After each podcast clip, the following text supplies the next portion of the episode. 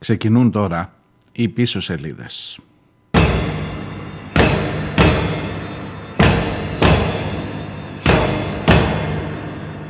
Μια δρασκελιά πετράλωνα θυσίο Δυο δρασκελιές συγκρού και σαριανοί. Βάθια μες στο μυαλού μου το αρχείο Συνεφιασμένη είναι πάντα η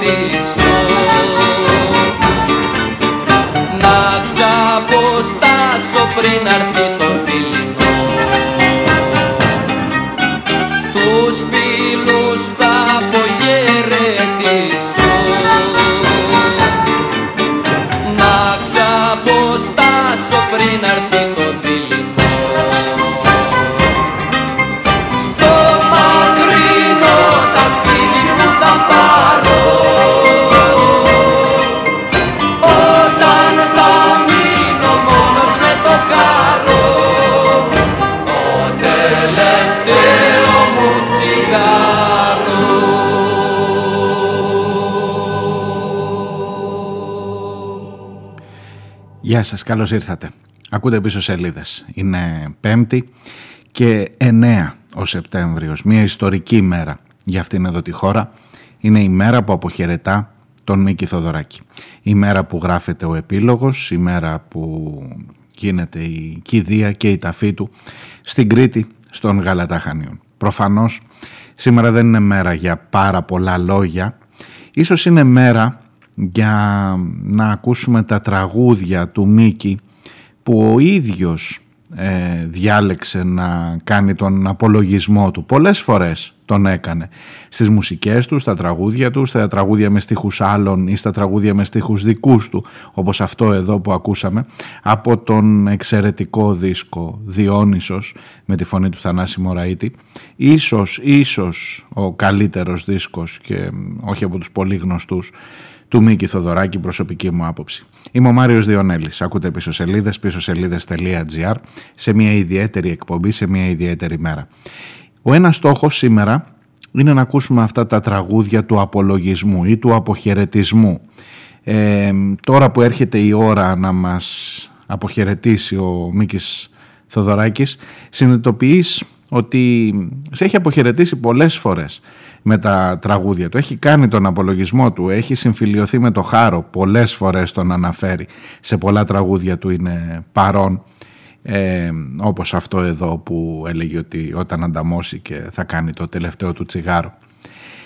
Στο επόμενο, ε, καταρχάς να σας πω για την σημερινή εκπομπή. Ο ένας στόχος είναι να ακούσουμε αυτά τα τραγούδια, ο δεύτερος είναι να εξηγήσουμε λίγο. Με ρώτησαν κάποιοι, γιατί στην Κρήτη γιατί με τόσο πάθος να τα αφήσεις στην Κρήτη ο Μίκης Θοδωράκης; Δεν είναι μόνο ότι είναι τα πατρογονικά εδάφη, ότι είναι το χωριό του πατέρα του, ότι αναπαύονται εδώ οι γονείς του και ο αδερφός του. Ε, θα έφτανε, θα έφτανε αυτό και μόνο. Αλλά έχετε Κρατήστε, κρατήστε μία σημείωση.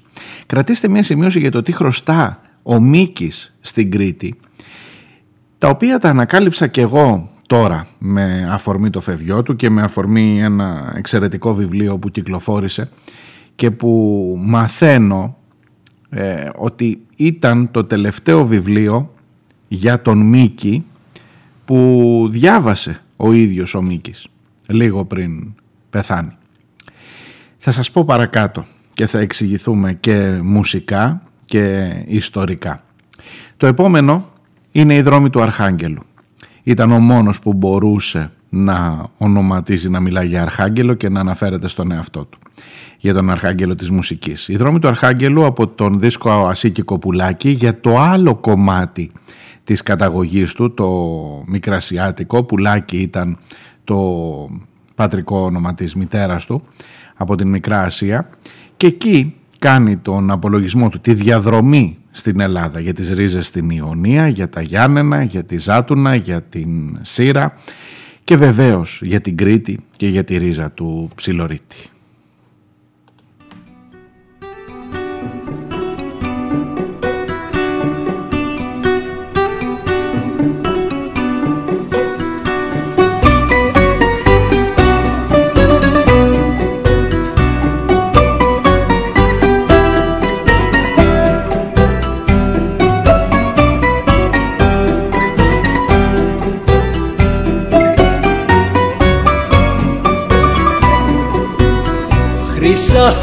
Βυζαντινό μου βλέμμα. Αρχαγγελοί χορεύανε στο αίμα. Και ένα τραγούδι μέσα στη φωνή μου μου γύρευε μια έξοδο κινδύνου Μια νέα και τρίπολη και σύρα όμορφη σχολισμένη μου πορφύρα και παλωνιά και μυτιλίνη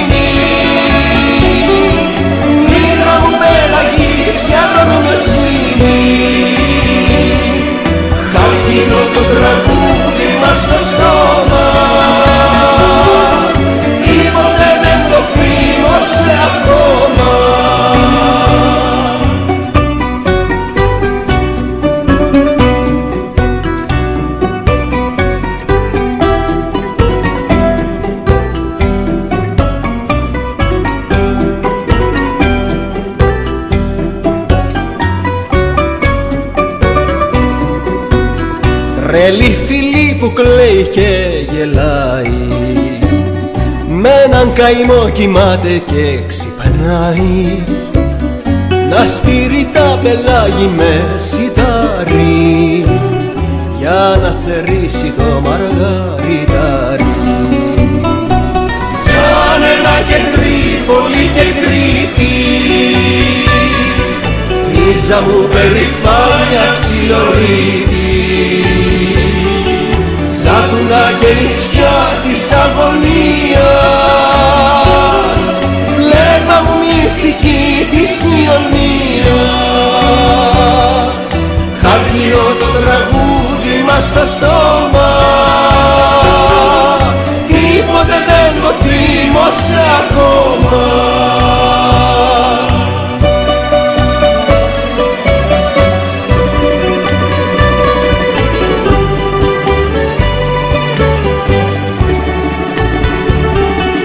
Καρκίνο το τραγούδι μας στο σώμα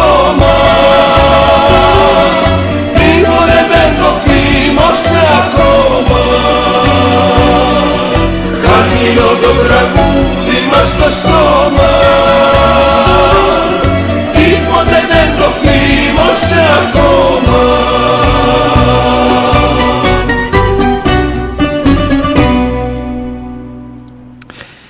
Έχω στα χέρια μου το βιβλίο με τίτλο «Ο Μίκης Θοδωράκης και η Κρήτη». Είναι κείμενα τριών συγγραφέων, Γιώργος Αγοραστάκης, Τατιάνα Παπαγεωργίου και Ερατοσθένης Καψωμένος. Είναι μια έκδοση που μόλις έχω πάρει στα χέρια μου από την πολιτιστική εταιρεία Κρήτης Πηξίδα της πόλης. Υπεύθυνος της έκδοσης είναι ο Μαθιός Φραντζεσκάκης. ε, ο διευθυντής και του Φεστιβάλ Κινηματογράφου Χανίων και μέλος και ο ίδιος όπως και ο Γιώργος Αγοραστάκης του Συλλόγου Φίλων Μίκης Θοδωράκης. Στα κείμενα του Γιώργου Αγοραστάκη, ο οποίος δεν είναι απλά ο διαχειριστής, επειδή υπόθηκαν πολλά αυτές τις μέρες, ξέρετε, δεν θα, δεν θα πάω καθόλου σε αυτά τα... Η, η μέρα δεν επιτρέπει καθόλου να γυρίσουμε πίσω σε ό,τι αφορά τις διαμάχες τις δικαστικές, αλλά δεν είναι απλά ο διαχειριστής, ο εκτελεστής μάλλον της τελευταίας επιθυμίας του Μίκη Θοδωράκη. Είναι ένας άνθρωπος προσωπικός του φίλος με βαθιά γνώση στο έργο του Μίκη Θοδωράκη και δικά του κείμενα περιλαμβάνονται και δικά του, όχι μόνο δικά του, σε αυτό το βιβλίο που σας ε, αναφέρω.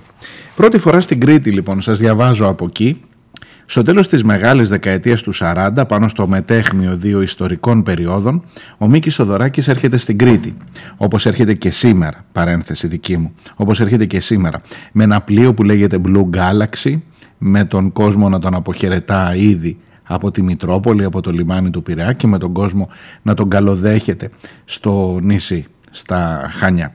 Τότε το πλοίο, την 3η 23 Αυγούστου, επιστρέφω στο βιβλίο, την 3η 23 Αυγούστου το ατμόπλιο λεγόταν Ελένη. Έπλεε ανοιχτά στο κριτικό πέλαγος, πλησίαζε προς τη Σούδα προερχόμενο από τον Πειραιά. Στην πλώρη του, μέσα στα παλαμάρια κουλουριασμένος, κοίταται ένας 24χρονος φαντάρος. Είναι ο Μίκης Θοδωράκης που μόλις απελευθερώθηκε από τα δεσμά της Μακρονήσου και έρχεται στο σπίτι του και στην οικογένειά του, στον Γαλατά στα Χανιά. Για πρώτη φορά αντικρίζει από μακριά την Κρήτη και ανυπομονεί να πατήσει το ποδάρι του στην κριτική γη. Στο βάθος ξεπροβάλλουν επιβλητικά τα λευκά όρη. Όσο πλησιάζει το καράβι η εικόνα ξεδιαλύνει. Δεν θα είχε χαράξει καλά-καλά και μπροστά μας φάνηκε ένα κομμάτι βουνό, κάτασπρο, να αιωρείται ψηλά στον ουρανό. Τα λευκά όρη ακούστηκε μια φωνή και όλοι τρέξανε στην κουπαστή. Τότε σηκώθηκα και κούτσα κούτσα έφτασα στην άκρη άκρη της πλώρης και στήθηκα μπροστά από όλους. Μπροστά μου η Κρήτη, πίσω μου όλος ο κόσμος. Είχα τεντωθεί και είχα ψηλώσει. Να είμαι και πάλι οδηγός πλοίων. Αυτή τη φορά αρμενίζω το σαπιοκάραβο των προγόνων μου, γράφει ο ίδιος ο Θοδωράκης στην αυτοβιογραφία του. Και το μεταφέρει βεβαίως στο συγκεκριμένο βιβλίο ο Γιώργος Αγοραστάκης. Στην Κρήτη λοιπόν φτάνοντας ο Μίκης 24 ετών για πρώτη φορά στο χωριό του πατέρα του και αφού ήδη έχει σε αυτή την ηλικία δοκιμάσει την βία της Μακρονήσου, μάλιστα υπάρχουν και περισσότερες λεπτομέρειες, ψυχικά και σωματικά διαλυμένος, ένα ράκος, σοβαρά τραυματισμένος, σακατεμένος από τα βασανιστήρια στη Μακρόνησο, περπατά με πατερίτσες. Οι βασανιστές του του έχουν εξαρθρώσει τα πόδια και του έχουν σπάσει τα κόκαλα. Στο 401 νοσοκομείο που τον πήγαν δεν του φτιάξαν το δεξιπόδι και όπως είναι εξαρθρωμένο το σέρνει και δεν μπορεί να το πατήσει. Σε αυτή λοιπόν την κατάσταση έρχεται ο Μίκης Θοδωράκης στην Κρήτη το 1949, τη χρονιά που τελειώνει και επισήμως, λίγο αργότερα από την μετάβασή του στην Κρήτη, τελειώνει και επισήμως ο εμφύλιος πόλεμος και σε αυτό το καθεστώς, το αντικομουνιστικό που και στα Χανιά είναι ε, πάρα πολύ έντονο, προσπαθεί να βρει τα πατήματά του. Και μένει κάποια χρόνια βέβαια στο ενδιάμεσο τον συλλαμβάνουν ξανά ξαναπηγαίνει φαντάρο στην Αλεξανδρούπολη επιστρέφει. Το 50-51 είναι πια στο νησί. Στο νησί λοιπόν ο Μίκης Θοδωράκης χρωστά μία μεγάλη μία φοβερή εκτίναξη που γνώρισε το έργο του. Και δεν το έκρυψε ποτέ γιατί από το νησί, από την Κρήτη πήρε τους βασικούς σκοπούς, πήρε τον βασικό σκοπό, έκλεψε θα πούν κάποιοι, μα δεν το αρνήθηκε ποτέ, μα ο ίδιος το αναφέρει. Τον βασικό εκείνο σκοπό που τον έκανε διάσημο στα πέρατα του κόσμου και που έκανε το όνομά του να συζητιέται ε, άλλοτε και ως folklore, μιλώ για το Ζορμπά βεβαίως. Όπως ίσως θα ξέρετε, στον ε, Ζορμπά, στη μουσική από την ταινία, αυτό το σιρτάκι το περίφημο, το λίγο folklore, το λίγο τουριστικό, ναι, αλλά ε, ένα από τα σημαντικότερα δημιουργήματα του Μίκη Θοδωράκη είναι η συνάρθρωση δύο κομματιών, δύο τραγουδιών. Δύο κομματιών μάλλον, γιατί το ένα είναι τραγούδι, το άλλο δεν είναι. Το πρώτο είναι το «Στρώσε το στρώμα σου για δυο» που είχε γράψει αργότερα ε, μετά την ε, μετάβασή του στην Κρήτη πολλά χρόνια, το 1963 συγκεκριμένα, με τον Γρηγόρη Μπιθικότση. Το ακούμε εδώ τώρα.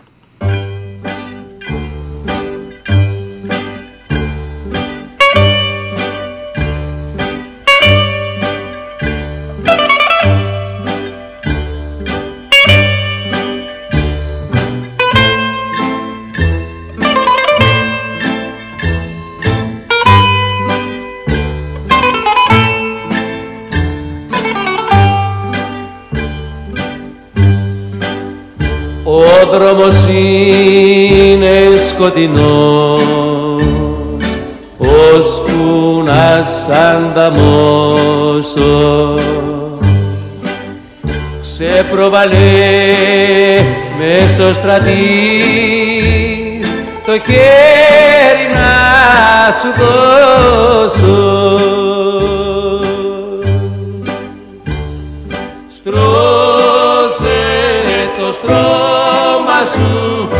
Μου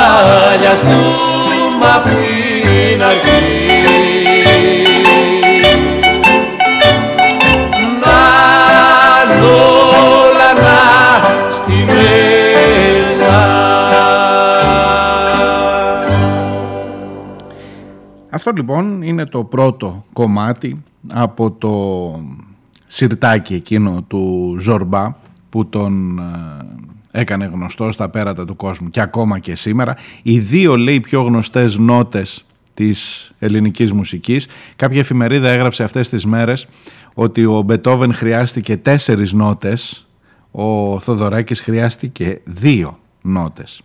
Η σύγκριση βεβαίως είναι με την ε, ενάτη το ταραραραμ, ενώ εμείς έχουμε το ταραμ από τον Μίκη Θοδωράκη.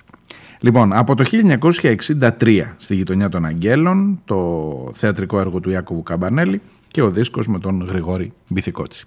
Το άλλο μισό όμως τι είναι, το άλλο μισό ποιο είναι εκείνο το μουσικό μοτίβο που μαζί με το «Στρώσε το στρώμα σου για δυο» έγινε η μουσική της ταινίας Ζορμπάς. Ξαναγυρίζω στο βιβλίο που σας έλεγα, ο Μίκης Θοδωράκης και η Κρήτη. Η πρώτη επαφή του με την ενόργανη κριτική μουσική, είμαστε στο 1951 στην Κρήτη, ε, που περιγράφει ο ίδιος στην αυτοβιογραφία του, ήταν για αυτόν μια συγκλονιστική επαφή. Έζησε το γλέντι ενός γάμου συγγενή του στο Κολυμπάρι που πήγε με την ξαδέρφη του Γογό Αντωνιουδάκη. Το γλέντι έγινε σε ένα μεγάλο καφενείο πλάι στη θάλασσα και διήρκησε από το Σάββατο το απόγευμα ως τη Δευτέρα το πρωί. Μουσική έπαιζε η ζυγιά του Κουτσουρέλη, Κουτσουρέλης και Μαύρος. Ο Μίκης γράφει Όλες αυτές τις ώρες το τραγούδι και ο χορός δεν σταμάτησαν ούτε για μία στιγμή και ο ρυθμός σπάνια άλλαξε, σιρτός, χανιώτικος. Κατέβηκα δύο-τρεις φορές στο υπόγειο του καφενείου και άκουσα από πάνω μου το ρυθμό από τα πόδια των χορευτών. Το ξύλινο πάτωμα σαν ένα πελώριο τύμπανο επαναλάμβανε ασταμάτητα τον ίδιο ρυθμό. Ο όγκος του ήχου ήταν τόσος που σε λίγο είχα την αίσθηση πως χορεύει ολόκληρη η Κρήτη. Και από εκεί από το σιρτό στο γλέντι αυτού του γάμου, η συνέχεια δόθηκε στο Βενιζέλιο Οδείο ε, των Χανίων, όπου αργότερα δούλευε ο Μίκης Θοδωράκης ως διευθυντής. Το απόγευμα που το οδείο ήταν άδειο κλεινόταν μέσα και επί ώρες αυτοσχεδίαζε στο πιάνο πάνω στον χανιώτικο σιρτό. Μετά συνέχισα με παραλλαγές και τσιβλέθηκα με ένα πλούσιο μουσικό υλικό εντελώς καινούριο για μένα που τροφοδοτεί την έμπνευσή μου ως σήμερα, γράφει στην, στην αυτοβιογραφία του. Έγραψα καταρχάς τον σιρτό χανιώτικο για πιάνο και ορχήστρα που έπαιξε η Αλίκη Βατικιώτη με συνοδεία μια μικρή συμφωνική ορχήστρα που έφτιαξα το 1951 στα Χανιά και που διεύθυνε ο ίδιος. Δώσαμε συναυλίες στην αίθουσα του Οδείου Χανίων και σε έναν υπαίθριο χώρο στο Ηράκλειο. Από εκεί και πέρα φτιάχτηκε το τρίο, τα πρελούδια για πιάνο, η σονατίνα νούμερο 1 και η σονατίνα για πιάνο, συμφωνική μουσική πάνω στον χανιώτικο σιρτό που είχε ακούσει σε εκείνο τον γάμο. Το επόμενο είναι αυτή ακριβώς η μουσική, ένα απόσπασμα τουλάχιστον γιατί είναι 11 λεπτά, δεν θα το μεταδώσω ολόκληρο αλλά θα σας δώσω να πάρετε μία εικόνα από το πώς από αυτή το ηχόχρωμα της Κρήτης φτιάχτηκε η σονατίνα αυτή που μπορεί και κάτι να σας θυμίσει.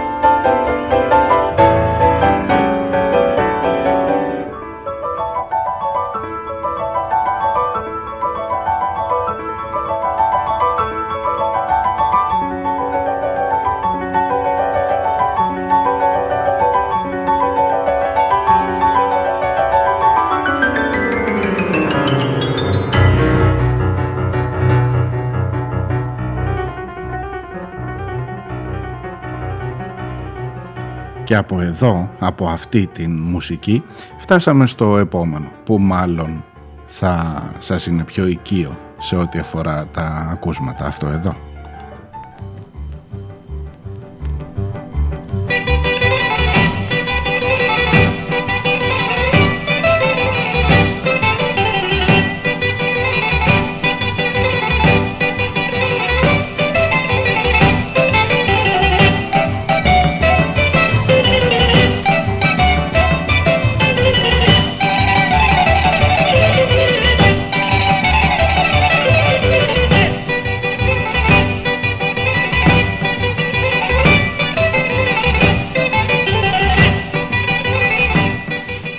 Όμως εκείνη η μουσική που άκουσε στον γάμο με την ζυγιά του Κουτσουρέλη ο Μίκης Θοδωράκης. Με αυτό θα σας αφήσω για το διάλειμμα και θα τα πούμε στο δεύτερο μέρος.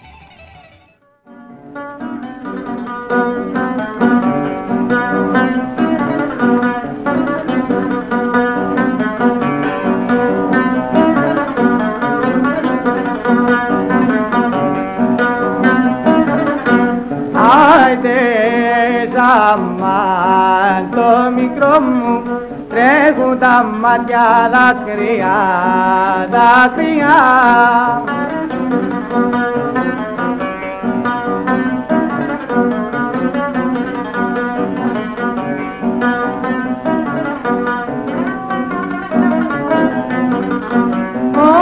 τρέχουν τα μάτια δάκρυ, άμα πείστε τα γιάστρε, που μα πείστε τα γιάστρε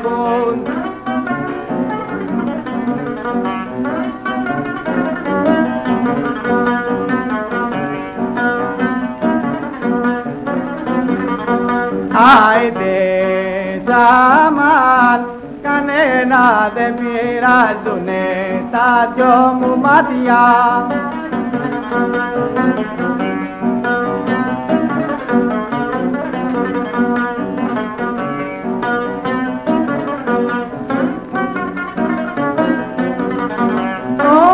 κανένα δεν πειράζουν, ναι μόνο τη γης πως βρέχουν, μόνο τη γης πως βρέχουν.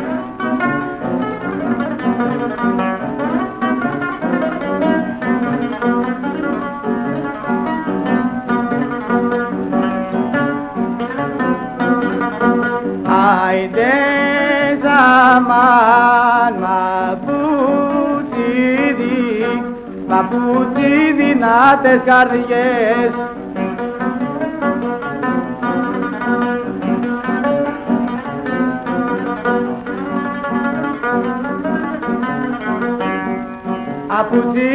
Απουτσί δυνατές καρδιές ήταν έτσι δική μου, ήταν έτσι δική μου.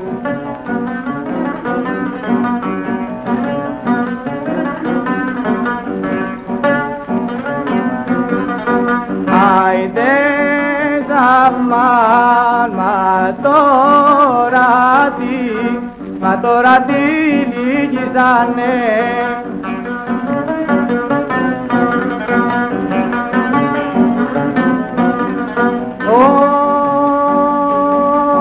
τώρα τη λυγίζανε η αναστεναγμή μου, η αναστεναγμή μου.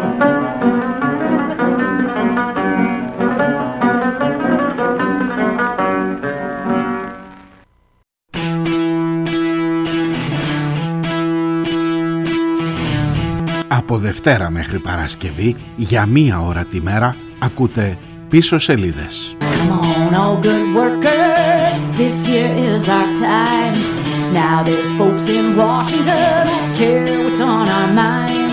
Είμαι ο Μάριος Διονέλης και νομίζω πως οι σημαντικές ειδήσεις είναι γραμμένες στα ψηλά, στις πίσω σελίδες της επικαιρότητας, σε αυτές που σε κάνουν να αποφασίσεις με ποιους πραγματικά είσαι.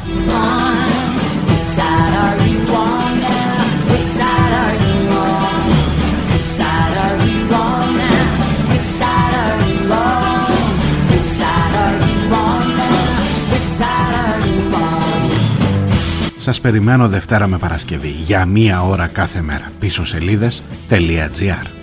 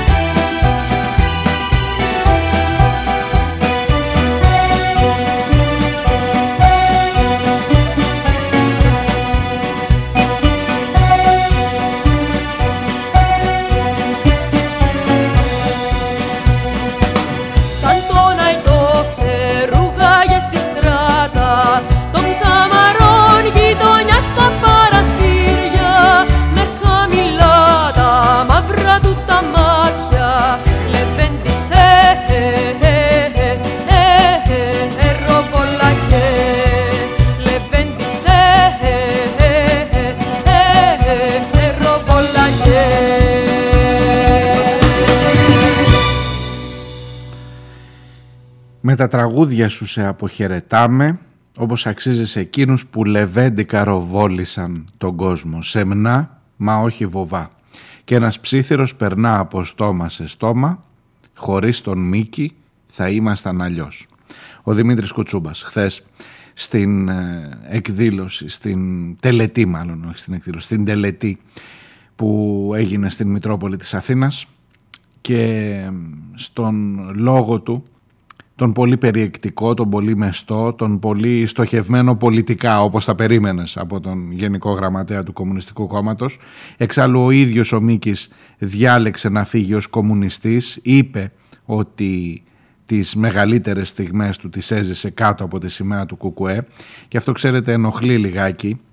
Ε, η πρόεδρος της Δημοκρατίας ήταν λίγο πιο στρογγυλή στις εκφράσεις της, τον είδε ανένταχτο.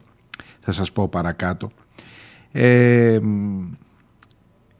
σήμερα είναι η μέρα που η χώρα αποχαιρετά το Μίκη. Τα τραγούδια του έχουν ήδη μιλήσει για αποχαιρετισμούς, για το θάνατο, για το χάρο, για, τις, ε, για, για, για εκείνους που φεύγουν, για εκείνους που αφήνουν πίσω πράγματα, για το θρήνο της απώλειας και με αυτά τα τραγούδια θα γεμίσουμε το δεύτερο μισό των σημερινών πίσω σελίδων. Είμαι ο Μάριος Διονέλης, πίσω σελίδες.gr είναι το site της ε, εκπομπής. Στο πρώτο μέρος εξηγήσαμε ή προσπάθησα τουλάχιστον λίγο παραπάνω να εξηγήσω γιατί αυτό το πάθος για να μεταφερθεί, για να ταφεί στην Κρήτη που δεν είναι μόνο επειδή ε, ήταν ο τόπος των προγόνων. Είναι επειδή αποτέλεσε χώρο, τόπο ε, πολύ μεγάλης έμπνευσης, πολύ μεγάλης δημιουργίας σε ό,τι αφορά τη μουσική και αυτό έχω την αίσθηση διαβάζοντας και από την δική του βιογραφία ότι είναι ένας από τους λόγους ή τουλάχιστον κατά τη γνώμη μου εξηγεί το γιατί στην Κρήτη και γιατί με τόσο πάθος στην Κρήτη η επιλογή του. Πώς να με νιώσετε όλοι εσείς; Τι ξέρετε για εκείνο; Κι έτσι θα ρείτε εύκολα. Μπορώ να τον ξεχάσω. Μου μιλάτε για εκείνον σαν να ήταν κάποιος όπως όλοι εμείς. Κάποιος μέσα στο πλήθος. Μου μιλάτε για εκείνον σαν να ήταν κάποιος όπως όλοι εμείς. Κάποιος μέσα στο πλήθος. Έφευγε κι ξέρε για πού. Κι όμως χαμογελούσε τι τον περίμενε ήξερε. Κι όμως χαμογελούσε μιλάτε για εκείνον σαν να πήγαινε κάπου όπως όλοι εμείς κάπου σαν κάθε μέρα. Μου μιλάτε για εκείνον σαν να πήγαινε κάπου όπως όλοι εμείς κάπου σαν κάθε μέρα. Πώς να με νιώσετε όλοι εσείς; Τι ήταν αυτός για μένα; Ήξερε για που πήγαινε. Κι όμως χαμογελούσε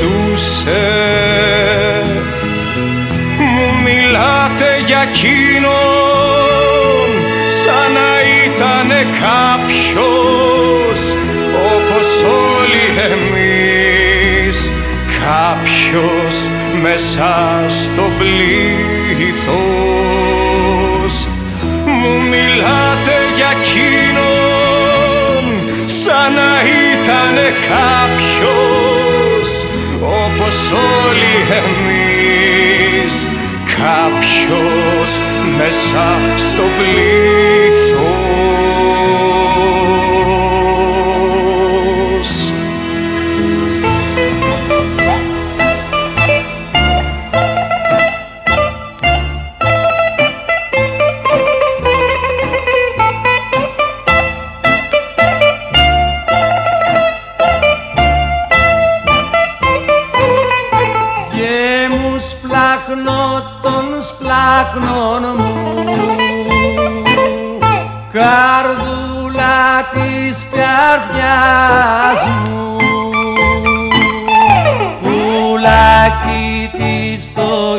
αυλής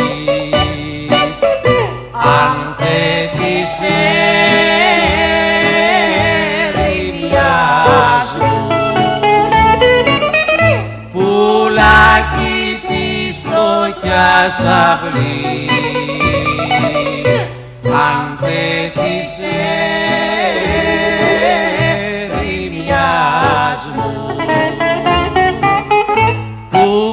πέταξε τα γόρι μου που πήγε που μ' αφήνει. Χωρίς πουλάκι το κλουβί χωρίς νερό η κρίνη που πέταξε τα γόρι μου που πήγε που μ' αφήνει. Χωρίς πουλάκι το κλουβί χωρίς νερό η κρίνη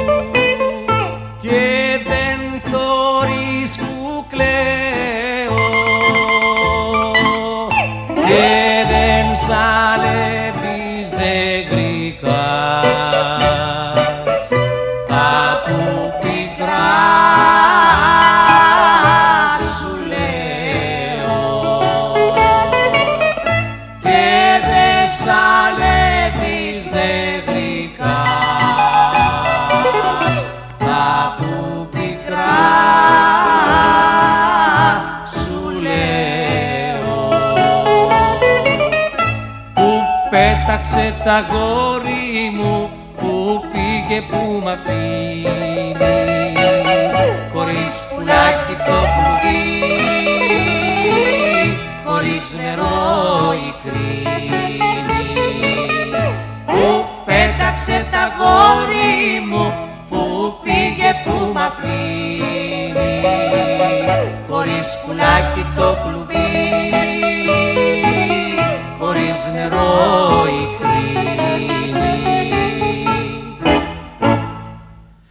Για όσα έγιναν εχθές στη Μητρόπολη για τον αποχαιρετισμό της Προέδρου της Δημοκρατίας που σε γενικές γραμμές ήταν ε, πιο στρογγυλός σε σχέση με του Κουτσούμπα θα μου πεις περίμενες κάτι άλλο; Όχι και μου το γράφει και ο Χρήστος. Ε, δεν περίμενες ούτε εσύ φαντάζομαι κάτι άλλο. Εδώ στα μηνύματά σας διαβάζω. Ε, είπε, υπήρξε πολιτικά μοναχικός ο Θοδωράκης. Αυτό είπε η πρόεδρος της Δημοκρατίας.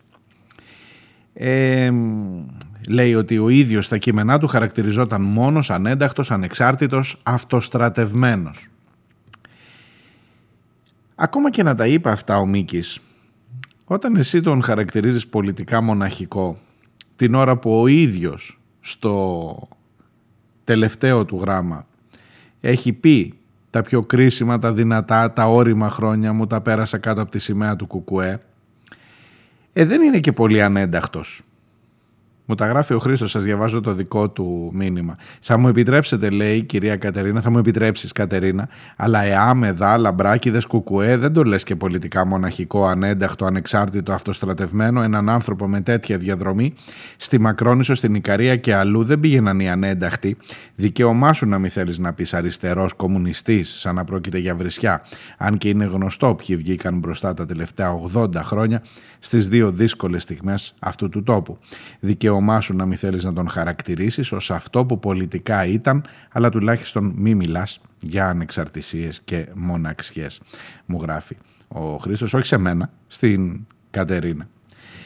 Ξαναλέω, οι τελευταίες του γραμμές στην δημόσια επιστολή του λέει τα πιο κρίσιμα, τα δυνατά και τα όρημα χρόνια μου τα πέρασα κάτω από τη σημαία του Κουκουέ και γι' αυτό θέλω να φύγω, να αφήσω αυτόν τον κόσμο ως κομμουνιστής δεν νομίζω ότι χρειάζεται εμείς να πούμε οτιδήποτε άλλο.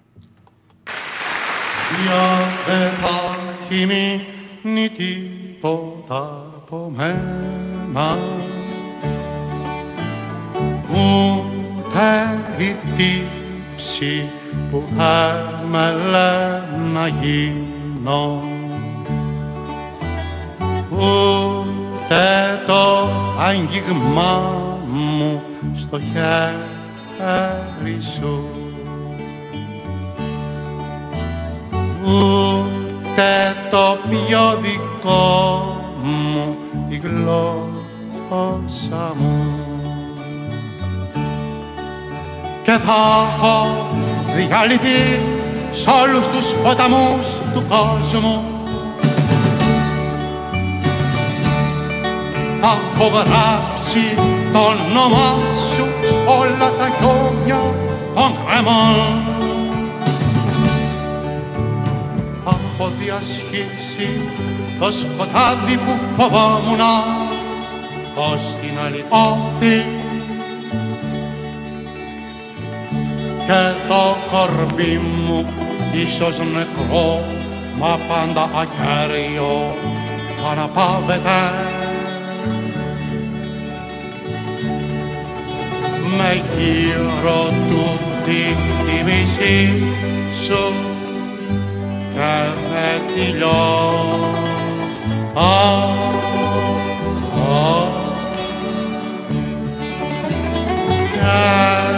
χαμηλό, στη ζωή.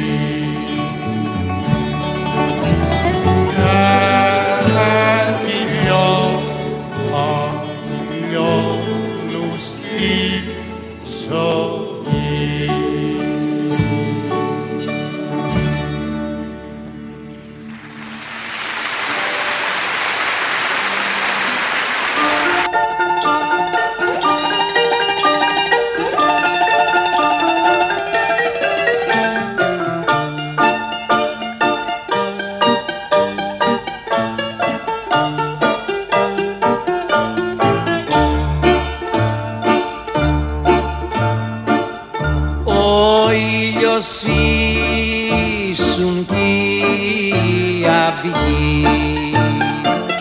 Της νύχτας μου φεγγάρι.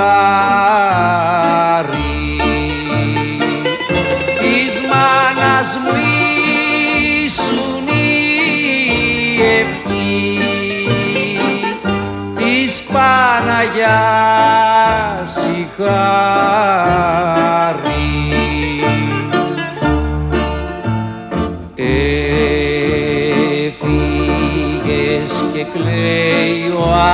Άνεμος το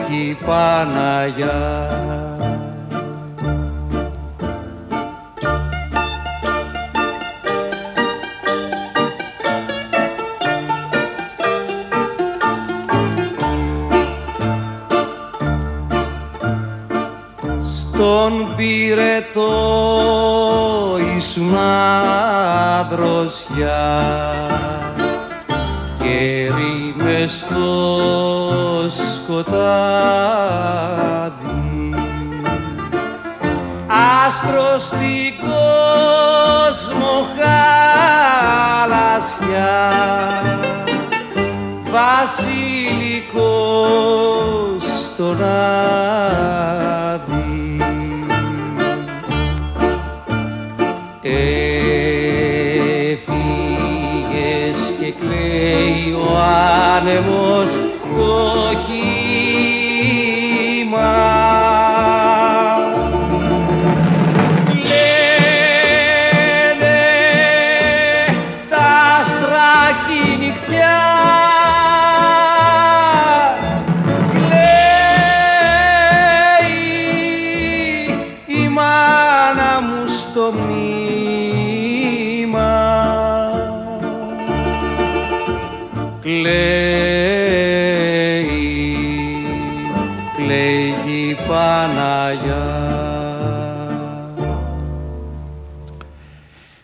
επόμενο είναι ο Διόνυσος, είναι το ομώνυμο τραγούδι από τον δίσκο του 1985. Στίχη, μουσική, Μίκης Θοδωράκης, παραγωγή του δίσκου Μάνος Χατζηδάκης, Σύριος δηλαδή. Ένας από τους σημαντικότερους ε, δίσκους, κατά τη γνώμη μου, του Μίκη, που έχει να πει πάρα πολλά πράγματα. Να τον ακούσετε, να τον βρείτε, να τον ακούσετε συνολικά. Είναι το δεύτερο τραγούδι από αυτό το δίσκο που θα παίξουμε στην εκπομπή. Με αυτό τον δίσκο ξεκινήσαμε, με το ταξίδι. Και αυτό εδώ είναι ο Διόνυσος, που ήδη από το 85 ο Μίκης έρχεται να σταθεί μπροστά στους δικαστές του, σε όλους τους δικαστές του, σε όλους μας. Ακόμα και σε μας που του κάνουμε κριτική, μικρότερη, ε, για τις φορές εκείνες ξέρετε τώρα σήμερα δεν είναι η μέρα να τα ξαναπούμε αυτά για και χαρά σας άσπηλοί μου δικαστές λέει και μας βάζει όλους στη θέση τους στη θέση μας ε, σε μια δύσκολη περίοδο τότε για τον Μίκη και για τον Μάνο Χατζηδάκη. Λίγο μετά αρχίζει η κόντρα του Χατζηδάκη με την Αυριανή, σας θυμίζω, καθεστώς Πασόκ. Το Πασόκ είναι πια καθεστώς και δρά, λειτουργεί ως καθεστώς, ειδικά η Αυριανή. Και ο Μίκης είναι ο μόνος που στέκεται δίπλα στο Μάνο Χατζηδάκη σε εκείνη την ε, ε μεγάλη κόντρα, τη χιδέα από την πλευρά της αυριανής επίθεση στον Μάνο Χατζηδάκη. Σε αυτό το καθεστώς τότε, στα πιο σύγχρονα του 85 δεν είναι μόνο ο Μίκης του 60, δεν είναι ο Μίκης του 50, δεν είναι μόνο ο Μίκης του Ζορμπά.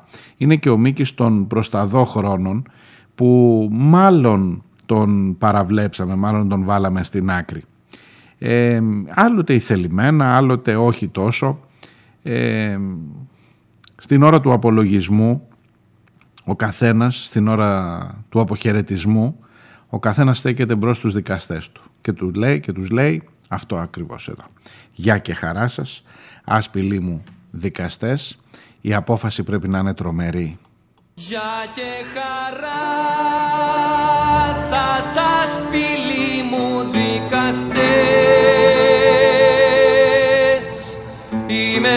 μπροστά σας βγάλτε νύχια και φωτιές η τιμωρία τρομερή πρέπει να βγει από τη συνάθρηση αυτή. Κάψτε τους στίχους κάθε μελωδία μαγική που μας πηγαίνει σαν γνωστή μεριά χειμερική.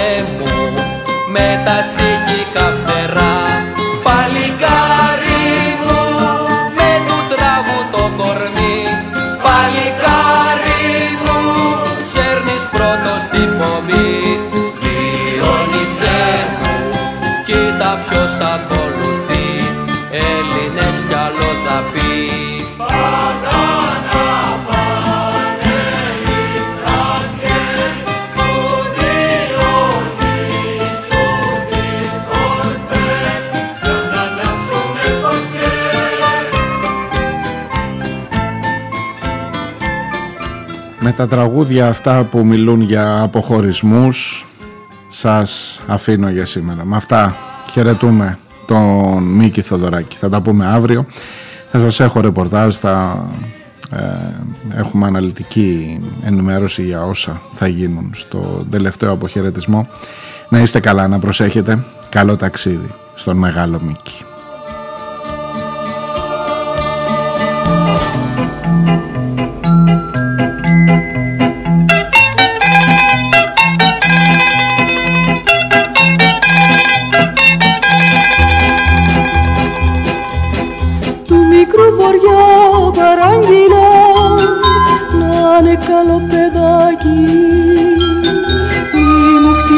Πορτοφύλλα και στο παραθυράκι.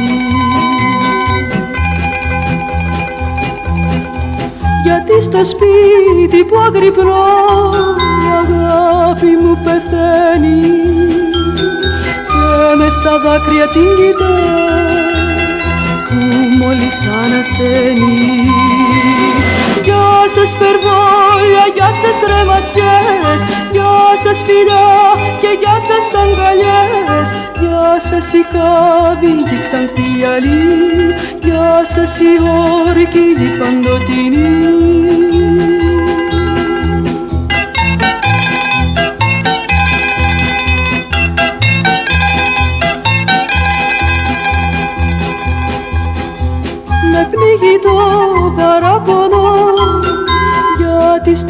στον κόσμο αυτό να τα καλοκαίρια τα χάσα και έφτασα στο χειμώνα. Σαν το καράβι που άνοιξε τα αρμένα κι αλαργεύει φόρο να χάνουν τις ταιριές κι ο κόσμος λιγοστεύει. Γεια σας περβόλια, γεια σας ρεματιές Γεια σας φιλιά και γεια σας αγκαλιές. Γεια σας η κάβη και ξανθή γυαλί Γεια σας η όρκη παντοτινή